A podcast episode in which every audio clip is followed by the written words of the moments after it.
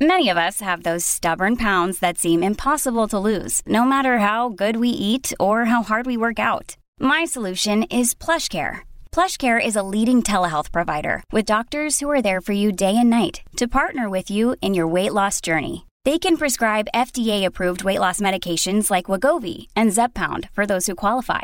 Plus, they accept most insurance plans. To get started, visit plushcare.com slash weight loss. That's plushcare.com slash weight loss. Big stories, big guests, the big picture. Afternoons with Rob Breckenridge. Weekdays twelve thirty to three, seven seventy C H Q R.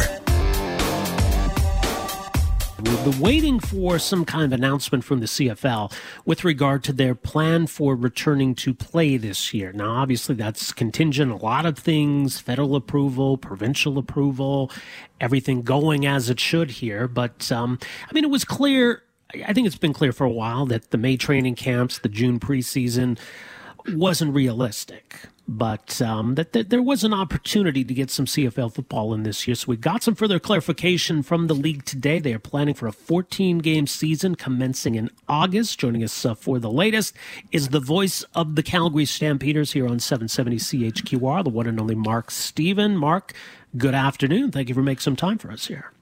Well, good afternoon. We've been waiting a long time for this announcement, Rob, and there uh, was some really good news today.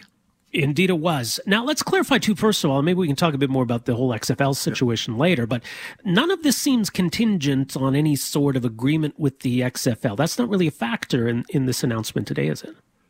No, they're a separate entity. Whatever discussions yeah. are going on are separate from the discussions that were put in place to get the season on the field for two thousand twenty-one. That would have been, you know, with the players, stadium officials, provincial officials, but they're completely distinct from anything to do with the X F L. Now, we, we knew for some time that, you know, that, that obviously the C F L was looking at a bunch of different scenarios and looking for some clarification from provincial governments, the federal government. Uh, but I think it's been clear for a while that the proposed, the original, as mentioned, the, the May training camps, the June preseason, that that was a non-starter. When, when do you think that was was obvious to the C F L that they were going to to push this back? Oh, I think for a while now that they realized exactly what you said, that the, uh, you know, the science, the vaccines weren't going to be in sufficient quantities to let them get on the field in mid-May. So I think they've known that for a while. I think what they had to do, this is the way I read it, had to sit with a lot of the teams and say, look, this is our plan. This is what we're going to do. It's going to be costly. Get ready for it, because no matter what happens here, teams are going to lose money. This just isn't uh, an ideal situation financially, but from a visibility viewpoint, it was essential they got back on the field this year. So I think there was a lot of behind-the-scenes stuff going on, a talking to the players, because I get it to an extent. The owners want to be smart about it. You can't spend money you don't have or don't want to. So there was a lot of behind-the-scenes stuff going on. But the specific dates in that, I'm with you. I think they knew that for a while. Okay, so what we got today was this announcement of what they're calling a target date, because, as we know, things can yeah. be unpredictable. So even though we have some firm dates, nothing's guaranteed at this point, is it? Nope, nothing is guaranteed at all. August fifth, I think they're building in enough of a cushion that vaccines will be far more available, that they'll have agreement from all the provinces to allow fans in some kind of a number. They didn't say what, but some kind of a number into the various stadiums. But you're right, there still has to be a lot of flexibility. I mean, let's just look uh, recently. The Calgary Flames had multiple games rescheduled. The Vancouver Canucks did as well. I mean, Flames were sitting in the dressing room an hour before the game, and they said, take off your gear, guys. You're going home. You're not playing tonight. So uh, this is just a reality of uh, not just professional sports, but everything. But uh, I think August fifth builds in a pretty good cushion. I mean, are things going to change in the next three months? I, I'd sure like to hope so. Yeah, I think we're all hoping for that. Yeah. Uh, and, and I think for folks, even if they're not necessarily football fans, just, yeah. you know, that, that sense of normalcy that, you know, the Stamps are playing this weekend, there's the tailgate parties, or there's some fans in the stands, and hopefully we, we can get to that. Uh, we shall see here. So this would be a, a, a shorter schedule then. There's probably not, it's probably not realistic with a later start to, to fit in a full season. Right. And, you know, the one thing about football is playing much more than every fifth or sixth day is incredibly taxing on the body. So that's why it's really one a week or one every six days that they're going to play. So, you know, if you look at the uh, August fifth start date and then push it all the way down, the Grey Cup will be played December the twelfth in Hamilton, which would be the latest date ever for a C F L game. And I think we all know the reasons why, but we'll just have to take a chance on what it'll be like in Hamilton then. So it'll be a condensed schedule in the sense only fourteen weeks. The specific format on who plays who hasn't been announced yet. So the point about fans in the stands, that that's crucial, isn't it? That empty mm-hmm. stadiums, that's w- whether they'd be prepared to go ahead and play in empty stadiums. I, I don't know. It doesn't sound like they want to. No, I agree. And I, but I think they've got to the realization, and they've been working on this. They feel comfortable enough with the six different provinces they work in that there's going to be some kind of access. I mean, president of the Winnipeg Blue Bombers said, we're not going to have a full stadium right off the bat. Just make as much noise as a full stadium. That's what he told his fans. The C F L also, in their announcement today, built in a contingency because Ontario's the hotspot of the country. Ontario houses three of the league's franchises, so they said that those teams may end up playing uh, out here in the West where things are a little better, not great, but a little better. So you may see uh, possibly a Hamilton-Ottawa game uh, in Regina. That's a possibility if they don't get things settled down in Ontario. Again, the three-month cushion, I would hope things would get under control, but they have built that contingency in just in case things continue to spiral. Yeah, so a lot of uh, a lot of factors could still come into play here, but uh, that that is the goal now. Um, in terms of, we mentioned at the outset, this uh, the negotiations with the X F L, some kind of partnership between the two leagues, and those conversations are ongoing, Mark. But any sense of, you know, what's in it for the C F L, what this partnership might look like, and, and why it's so important in the long run? Well, first of all, uh, the C F L's domestic market is pretty much tapped out. I mean, they have th- their large bank of fans, but they aren't growing it as much as they'd like. So they're looking for different opportunities elsewhere. Uh, whether the X F L is that or not, I don't know. Uh, The Rock is certainly a high-profile spokesman for them. But I think what is going on is just ways to explore how to grow football. The C F L has made some strides in foreign football associations outside the United States. Maybe they're There's a way to work with that. I think what freaks out a lot of people is the possibility of the X F L coming in, imposing on field changes to the Canadian game. I think that would cause a real uproar. But if they want to talk about officiating practices, purchasing equipment and things like that, uh, go for it. I don't have a problem with that. Nothing doesn't hurt to talk. But uh, the X F L, I think, is in the backdrop right now. I don't sense there's going to be any uh, real breakthrough or any communication, at least in the very near future, if there ever is. Do you ever see us getting to a point where, you know, there's there's actual crossover games, whether they're preseason or exhibition or some kind of grand champion after yeah. after both uh, leagues have crowned a champion? Will we ever see the Stampeders playing the, the D C Defenders at, at some point?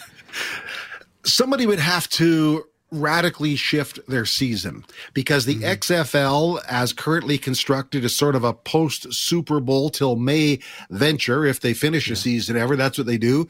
The Stampeders and all other C F L teams are a May to November venture. So somebody would have to radically switch their schedule and their format. Uh, don't know if that will happen or not. So I would say the odds of that happening are very remote. Somebody would have to completely rewrite their rule book.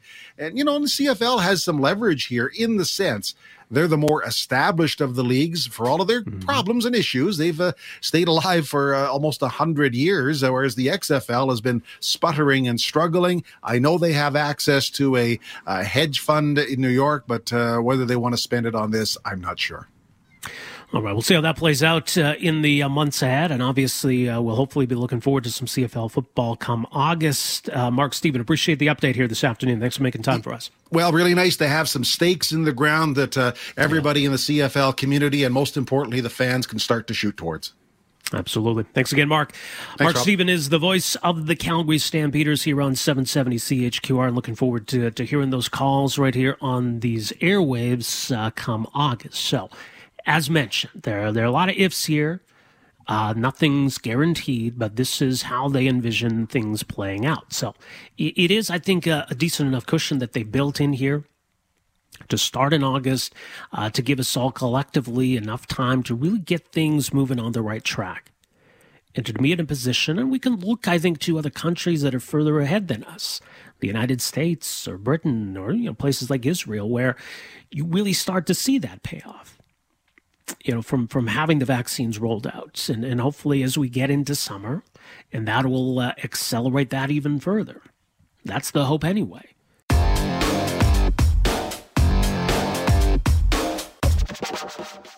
Uh, the town of Banff is, like a lot of communities in Alberta right now, struggling with this uh, third wave of COVID nineteen and uh, dealing with a lot of active cases. Uh, but of course, Banff is uh, much more than just uh, a town. It's a, a real destination. It's a big part of uh, what Alberta has to offer in terms of great tourist destinations. And uh, certainly for folks uh, in and around Calgary, you know, it's uh, right in our backyard, and it's a place that we love to visit. So given all of that, I mean, it, it adds to, I think, you know, some of the challenges that, that Banff has to deal with, with, uh, you know, throngs of people coming and going constantly from the town in addition to, to those who live there.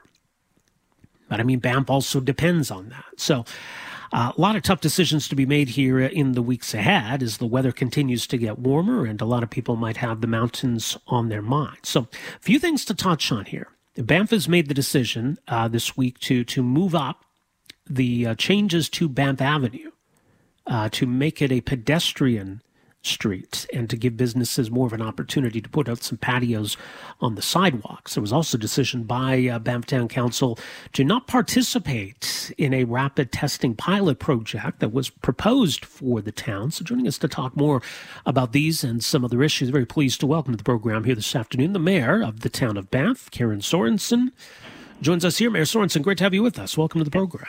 Thanks, Rob. Nice to speak with you.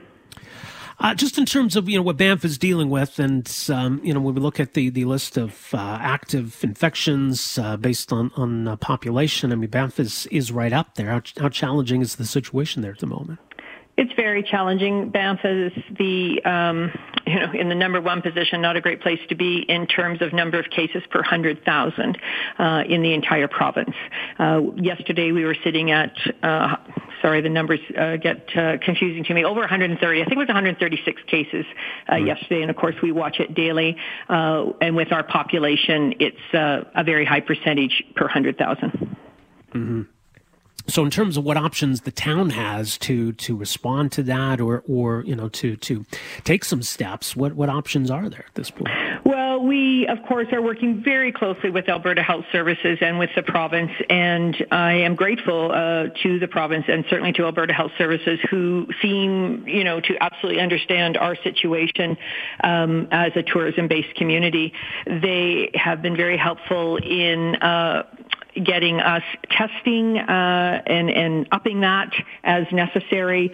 We have two isolation centers in Banff right now. Of course, a, a number of our residents, a high percentage of our residents live in congregate housing, and that is a challenge just on its own. Right. And, you know, other than Jasper, no other municipality uh, has a regulation around staff housing as the communities in the national parks do. Uh, that is how a majority of our residents live. So in terms of getting isolation centers in place and in place quickly uh, has been very helpful so that we can get people who are affected isolating as quickly as possible. And of course, more recently, uh, where we are all just standing by waiting for vaccines, uh, again, A H S has helped us um, in terms of getting vaccinations vaccinations in town, and uh, just yesterday um, has announced and has started to provide uh, a, a vaccination center as as they can make it available to us. Mm-hmm. There was the decision on whether to move forward with this rapid testing program that uh, some businesses, this uh, group Rapid Test and Trace Canada, had proposed. There was clearly some division on town council about that. Ultimately, the decision was to not move ahead with this. What, what were some of the concerns there? Well, just a point of clarity, the motion was not whether to move ahead or not with that program. The motion was around, is this a kind of program that we want to uh, research further and have some discussion on uh, for potential future needs. Um, it was a little bit misrepresented in terms of what the motion actually was. So that's what the four three vote was. Uh, in terms of the program that was provided to, er, um, offered to us or suggested to us by uh, this group. And I do want to thank them, and I particularly want to thank um, the local uh, businesses who um, were advocating for this. Uh, one business in particular, right up uh, to, to the presentation date. The situation we were in was, had this maybe come to fruition six months ago, um, council may have made a different decision. But we were at that time certainly in a position, while cases were going to under growing, we're also understanding that uh, vaccinations were coming into play. And I think most importantly on this is, again, the province is currently providing free rapid testing uh, to organizations who apply for it. And our biggest employers in the town, those that in total, you know, employ thousands of people, um, were already in the process of having these rapid tests come into their organization from the province. So what the town has done is put the offer out there to help any business or organization apply for free rapid test kits for their employees, and then we're also providing um, E M S-trained firefighters to provide the necessary health oversight for the process at no cost to that organization. So we're delighted when organizations have stepped forward and are doing that proactive step of uh, rapid testing, but it wasn't something that the town really had the capacity uh, to do based on the situation we're currently in. Was, was it a question of resources? Was it a question of the, the financial commitment then? Partially the financial commitment. It was an ask for three hundred sixty-three thousand dollars. Um, and again, uh, I suppose uh, in some people's minds that's not necessarily a lot of money uh, in an effort to uh, do this kind of testing. So I would suggest it was more than a financial decision, the decision that there is another way to do this uh, with the support of the province. One councillor spoke very eloquently at, you know, rapid testing and ongoing testing in a community, you know, is the is a provincial responsibility. Um, and we appreciate what the province is currently doing to try and move that along um, and organizing it on their end. Mm-hmm. Uh, another decision made this week uh, with regard to Banff Avenue, and I, I suppose on the one hand, it's it's meant as, as a safety measure. On, on the other hand, I mean, it's it's something that may, might be seen as a draw to move up the uh, schedule to to close Banff Avenue to vehicle traffic, make it a pedestrian area. So uh, that's going to happen at the end of the month then, correct? Yes, that's correct. And I want to reiterate that council and administration's first priority is health and safety. And the mm-hmm. rationale in terms of making a decision to close Banff Avenue to vehicular traffic uh, for summer twenty twenty-one earlier than we anticipated, first and foremost, is a safety measure. And what we're doing is closing the road to cars so that the roadway can be used uh, for pedestrians, uh, allowing pedestrians to walk on the street and allowing uh, line where we are starting to see lineups at certain businesses, which cause uh, a problem with um, social distancing. And yes, an outcome of that can also is we can allow for some space for restaurants and retail to do some business outside of outside of their business, and that's a benefit. We're concerned, obviously, very concerned for our businesses and very concerned for our workforce, uh, who also want to stay employed. So it's um, it, it can help both those situations, but the first priority uh, this year and previous last year uh, is health and safety, and safety, and to allow for social distancing. To comment on that further, you know, we pulled that together really quickly last summer. I think we got set up within a week or ten days, and admittedly, uh, for the most part, people loved it. Um, however, we didn't have, now we've had experience, and so it will be set up a little bit differently this year in order to assure that pedestrian flow is even better. And uh, is, is the mask bylaw still in effect? Are, are masks required both uh, indoors and outdoors in that area? Absolutely, and council has never wavered on that. We put a what we call a temporary mask bylaw in place, and it has been in place for many, many months now. And so you do need to wear a mask indoors, as most places, um, well, most places across Canada. Uh, but we also have a mask bylaw in place for the uh, downtown core. The whole length of Banff Avenue, a mask is required, and then you know a few of our other streets, Bear Street, and some of the side streets, Caribou and Wolf Street, um, masks are required outdoors. And I again compliment to uh, our visitors, uh, there's a lot. There's a very high level of compliance on that. And and, and that's the thing I think people are, are maybe wondering at this point. I mean, is is it safe to go to Banff? Are we welcome in Banff? What, what would you say to that? Well, I mean, the Premier um, continues, and, and I think even yesterday noted that we encourage people to avoid non-essential travel at this time. We in Banff need to recognize that for some people, this escape to a park and to fresh mountain air for physical and mental health is a pretty strong call. And we're just, all we can do right now is ask people if they're coming to please visit us safely. You know, avoid busy locations and, and crowded times. Yeah. If you're on a street and you're, you're walking on a sidewalk and there's people close by, get out of the way, wear your masks.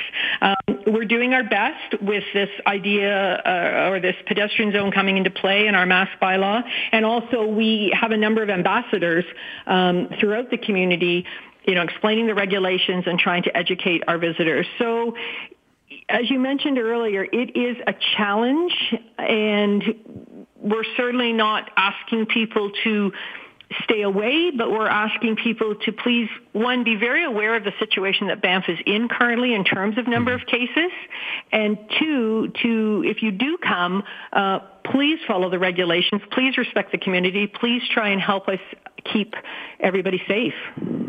Absolutely. We'll leave it there. Mayor Karen Sorensen, thank you for making some time for us here this afternoon. Much appreciated. Thanks, Rob. All right, all the best. Karen Sorensen is the mayor of the town of Banff and uh, commenting on the uh, situation the town is in at the moment and uh, struggling with uh, rising cases and how to respond to that. Uh, but at the same time, recognizing that, yeah, this, this is still a, a popular destination for people. And how do you balance all of that? So that's the situation at the moment, and here's hoping uh, as we get into May and certainly into June uh, that this is much less of an issue. All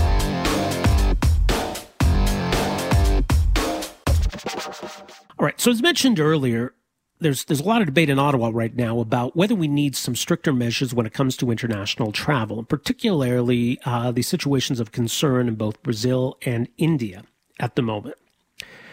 Now, perhaps we're a little late in responding to the situation in Brazil. That P one variant that's wreaking havoc there is definitely here. Uh, it's certainly been a problem in B C more than anywhere else, but uh, we have had cases in Alberta. We have an announcement today as well that uh, Quebec has confirmed its first case of this variant uh, that is currently apparently wreaking havoc in India. I mean, the situation's escalated so quickly, we're still trying to get a better understanding of what's what's driving these infection rates at the moment. But there's been some conversation about whether we need some specific rules around travel to or from India. Obviously, uh, with these situations, even going back to the outbreak of the pandemic in the first place, you know, these, these cases need to get here somehow. And so it is typically international travel that allows these uh, viruses to spread from country to country. But at the same time, you know, it's maybe not obvious the line that that follows, right? Obviously, the first cases of covid nineteen were found in Wuhan, China. But it's not the case, as it turns out, uh, that the virus came in a straight line from China to Canada. So how did it get here? What can we learn from, from tracing the path of this virus? Uh, so there's some new research out uh, looking at that question. In fact, finds that the Uh, most common source of infections in, in Canada, uh, that they came from the United States. A number of other countries, Russia, India, Italy, the U K, also on that list. So joining us to talk a bit more uh, about what we know about this and how it might be able to shape our response going forward here, we're pleased to welcome to the program this afternoon Angela McLaughlin, a doctoral student at U B C who co-authored uh, this new paper. Angela, thanks for making some time for us here. Welcome to the program. Hi, Rob. Thanks for having me. So first of all, tell us a bit more how, about how you go about investigating something like this. How do we know, or how do we find out where Canada's initial COVID cases came from? Yeah, absolutely. So there's an amazing repository of data available publicly, which is all the viral genome sequences that have been generated and shared in Canada and across the globe. And we can analyze these genetic sequences, look for differences and similarities in the sequences to build a family tree that unites all these viruses and allows us to trace back where they came from and when. So we used uh, this family tree of uh, SARS-C o V two, the virus that causes COVID, to reconstruct where and when uh, the viruses came into Canada in the year twenty twenty. So, and, and it's interesting because obviously we're focusing a lot now on uh, a certain kind of mutations, the, the so-called variants, but these, these, you know, genome sequences are very important. In fact, it's how we started to develop vaccines in the first place. But they tell us a lot, don't we? We can track this family tree and we can get a good sense of, you know, where, where the virus has traveled to. Exactly. It's essentially a, a blueprint or fingerprint that allows you to see which viruses are most similar to each other. And it also facilitates like the naming structure in the first place. The fact that we know there are variants of concern is because they have shared mutations that we identified through their genomes. Yeah. So once we start to, to gather that information and piece it all together, what does it tell us about how things unfolded and, and how the virus got to Canada in the first place? Mm-hmm. So as you remember, in mid-March of twenty twenty is when uh, cases began to rise rapidly in Canada and the stringency of public health interventions increased a lot. So we had, you know, travel restrictions coming forth for uh, non-essential travel not, no longer being allowed, for instance. And these restrictions, they did reduce introductions, but they didn't eliminate them. So we detected ongoing introductions of SARS-C o V two into Canada throughout twenty twenty. Um, the majority of these introductions that led to ongoing spread were from the U S A, I think uh, fifty-four percent of them. Um, and then we were also able to detect um, these sublineages, as we call them, also originating from other countries, including Russia, India, Italy, the U K, um, and uh, other countries as well. But those were the largest players which we were able to identify. So how relevant then was, was China? Is China on that list? China is on that list. Um, earlier on in the pandemic, there were introductions from China directly into uh, British Columbia and other provinces. Mm-hmm. However, those I was only able to identify two introductions of uh, viruses from China that led to ongoing uh, transmission. So it really wasn't China that drove transmission in, in Canada. You know, those uh, introductions were, for the most part, uh, stymied, and it was the later introductions um, through spring and summer that drove the transmission that we're seeing now. So what are the implications of that? Because, you know, I think the, the impulse at the time was to, to continue focusing on travel to and from China. But once, you know, mm-hmm. it starts to become a problem in other countries, it's it's a lot harder to take a specific approach. How do, yeah, how do we respond to some of these challenges now? The the answer is to respond dynamically, right? Like, there's not going to be a single transmission hotspot geography. You know, it, initially it was China, but then Western Europe, Spain, Italy, et cetera, like gradually took that flame to being the hotspots. And, you know, as a government, I think we have to really actively monitor where those hotspots are so that we can, you know, shift our restrictions to where travel is allowed to come in and out of. It's interesting because when I, I think back in um, in March of last year, and Alberta was was announcing its first cases, and you know, initially, you know, we were told that you know, we've detected some cases; these are all travel related. And soon enough, that, that horse is out of the barn. And we've seen something mm-hmm. similar play out with uh, some of these variants, like this B one one seven. That was the same kind of thing. We've detected some of these. These are mostly travel-related. And then sooner or later, they're they're not, right? They they get established in, in the community. So we, we've seen this uh, a couple of times at least, right, where that's that's how it starts. But unless we're able to, you know, deal with that decisively, it's it's going to be a bigger problem, right? Absolutely, and, and with the variants of concern, you know, they harbor some mutations that uh, make them a little bit more transmissible than the viruses that we were mostly seeing in twenty twenty.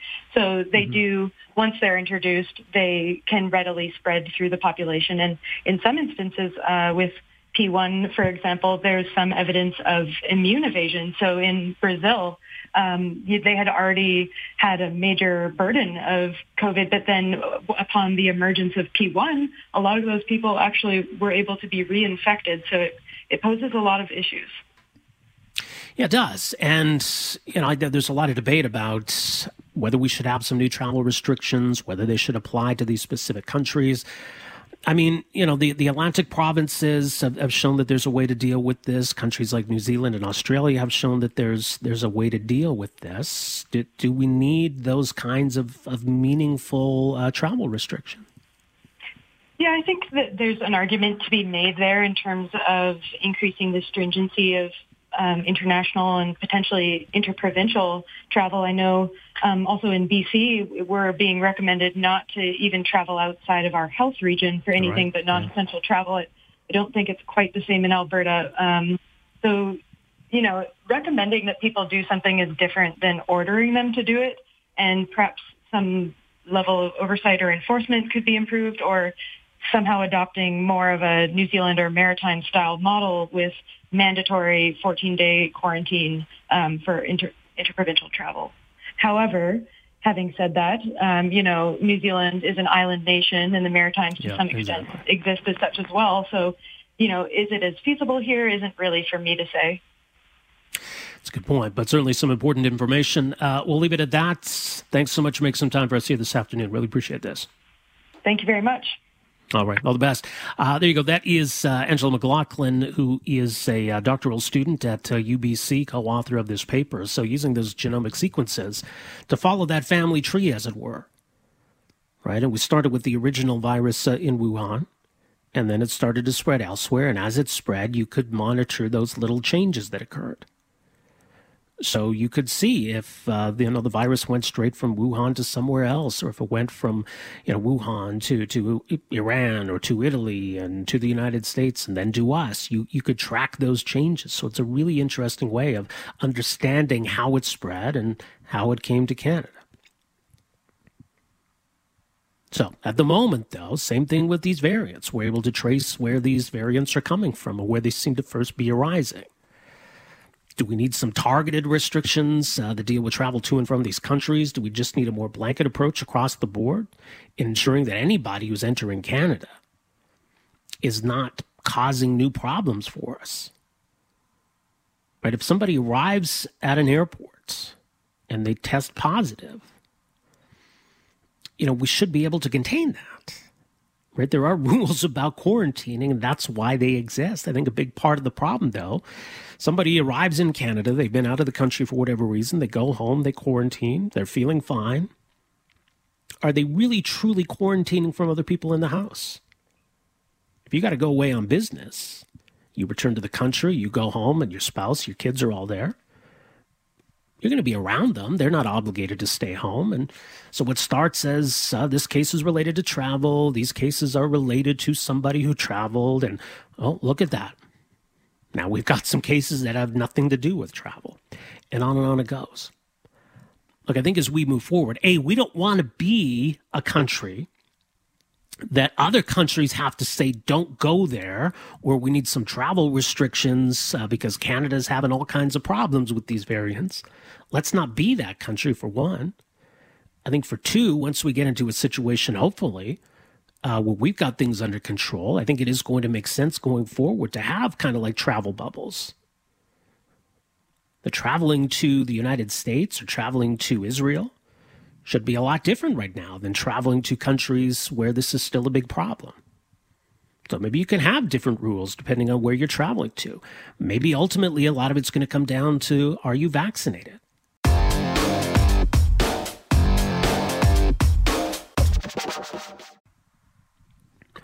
Welcome back. There's been a lot of talk about the future of wireless policy in Canada, and we're really at a bit of a crossroads here in terms of uh, the rollout of five G, ensuring that goes smoothly, and ensuring that we've got sufficient investment uh, to, to make that a reality. So when it comes to technology, when it comes to investment, when it comes to competitiveness, when it comes to consumers, right, there, there are a lot of questions about where Canada's headed here.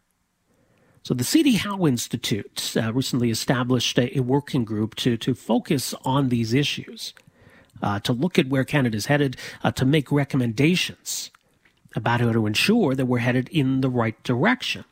So they've got a new report out today that's looking at the uh, rollout of five G, and it finds a few things, uh, that the cost of spectrum in Canada is very high, in fact, four times higher almost than the international average. As a result, that's leading to lower investments in networks, higher consumer prices as a result. We've also got some uh, regulatory impediments that are getting in the way of this. Uh, so this, if we don't get this right, then, you know, this is something we're going to be paying a price for in the years ahead. So joining us uh, to talk a bit more about this report and uh, where things are at in Canada, we're pleased to welcome to the program here this afternoon Len Waverman, who is co-chair of the C D. Howe Institute's Telecommunications Policy Working Group. Uh, Leonard Waverman, thank you for joining us here. Welcome to the program. Uh, pleasure, Rob, to be with you today. Well, thanks for making some time for us. So uh, in terms of what you found that's holding back the five G rollouts, uh, high spectrum costs, regulatory impediments, what, what stands out to you then as, as the biggest factors here? Well, I think it's the combination of all. Uh, you know, we're, we're slow in many things in Canada, and we seem to be slow in this as well. Now, spectrum is, is, is a kind of technical word. What it means is the radio frequencies over which mobile telephone calls are made. Uh, and uh, when we talk about five G, we mean the fifth generation of the standards over which uh, which govern uh, mobile phones across the world. Mm-hmm. Uh, we're now in the fourth generation, and five G is the one where there will be, uh, it's called, also called the Internet of Things, where there are many uh, smaller antennae near your home, near your place of work as you walk on the street, which allow um, a much finer degradation, a much finer use uh, of uh, devices. You could have uh, you know, your your home furnace will be t- t- talking to the manufacturer saying, I think there's something wrong with, with the fan. You better come over here now. Yeah. So that's what five G enables. And there's a need for, for additional infrastructure to sustain that then. I mean, I, yeah, I think it's the, so, the nature of the technology. Yeah.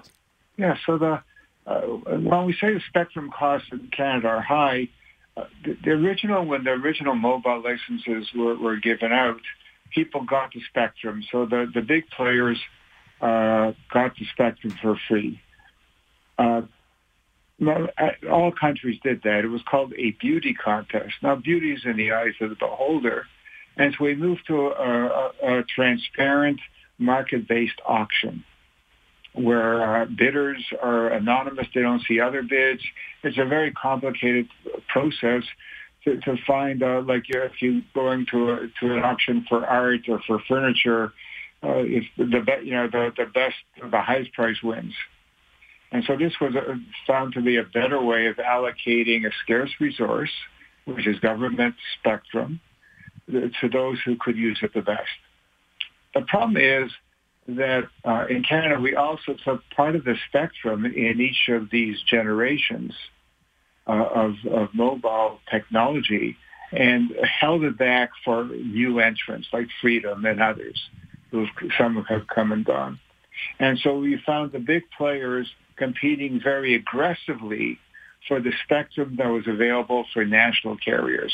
And that's what uh, led to very high spectrum prices, which is the set-asides for entrants and the intense competition. I would say it's really intense competition for spectrum among the, the big three, and now with Shaw and Videotron and SaskTel uh, in their region. So the, very intense co- competition led to these very high prices. Uh, and that means, therefore, that they have less money to spend on other things, like the investment in antennae or, or in, in better software upgrades for the networks.